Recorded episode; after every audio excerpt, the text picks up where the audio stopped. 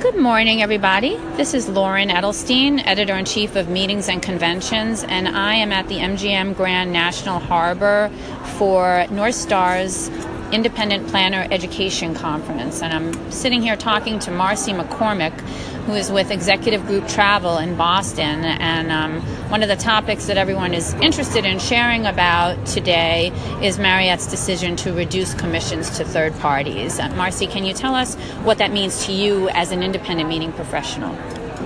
Yes, of course. This morning, um, thank you for having us here. And, and, number two on that is, yeah, last week it was a little shock to most independent meeting planners um, to find out that Marriott and obviously all of their brands were cutting that commissions because at the end of the day, that is you know three percent out of our pockets as independent meeting planners. But um, I think it'll be interesting to see if the other brands end up following suit.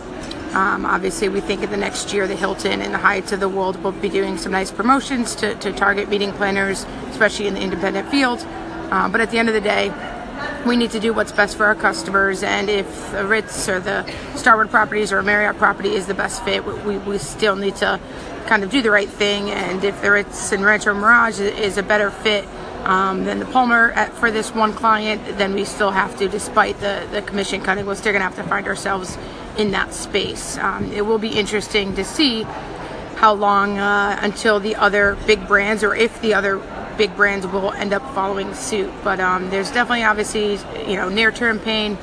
Um, we need to start getting creative with how we can increase our profits, and obviously, th- this is going in the wrong direction. So, um, you know, us as independent meeting planners are here today, you know, to come up with new ideas. If it's gifting, um, if it's management fees, where, where we can make up that extra 3%.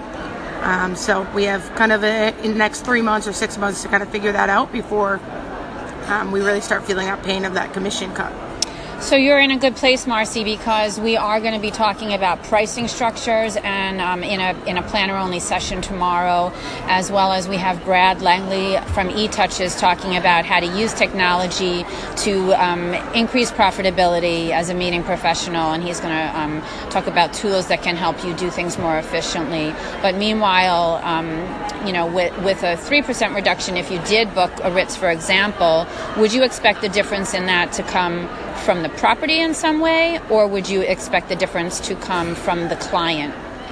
I don't think you can actually ask the difference from, from either of those. Um, I think I work with technology companies, and most of them are younger technology companies um, who I don't see them paying that difference. Um, I, I, think that would be also wrong to ask for that. Um, it's obviously an industry change, and I, I don't think you're going to necessarily get it from the hotel. I think you need to start getting creative and start presenting a te- technology solution um, to the client, and you know maybe you can make money that on that technology solution that you, you might have kind of are missing on that commission structure. Um, I think you need to just get more creative and present more solutions to the client versus trying to ask for more for the same thing you were offering before. Right.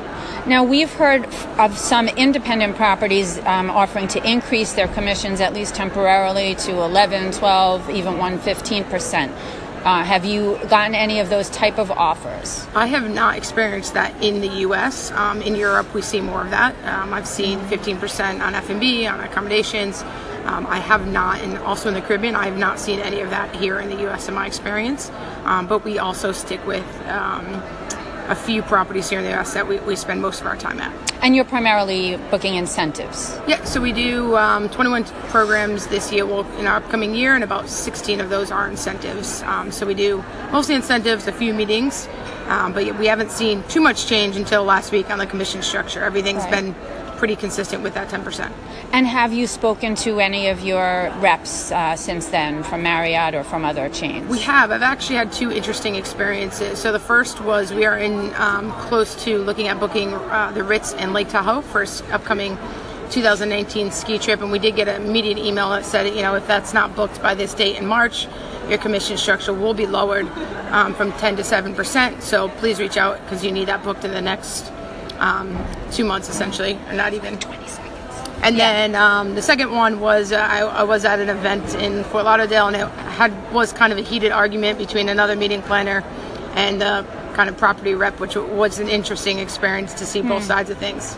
Well, thank you so much for your input. We've got a lot more to talk about here. Thank you for taking a few minutes to share with thank us, you. Marcy.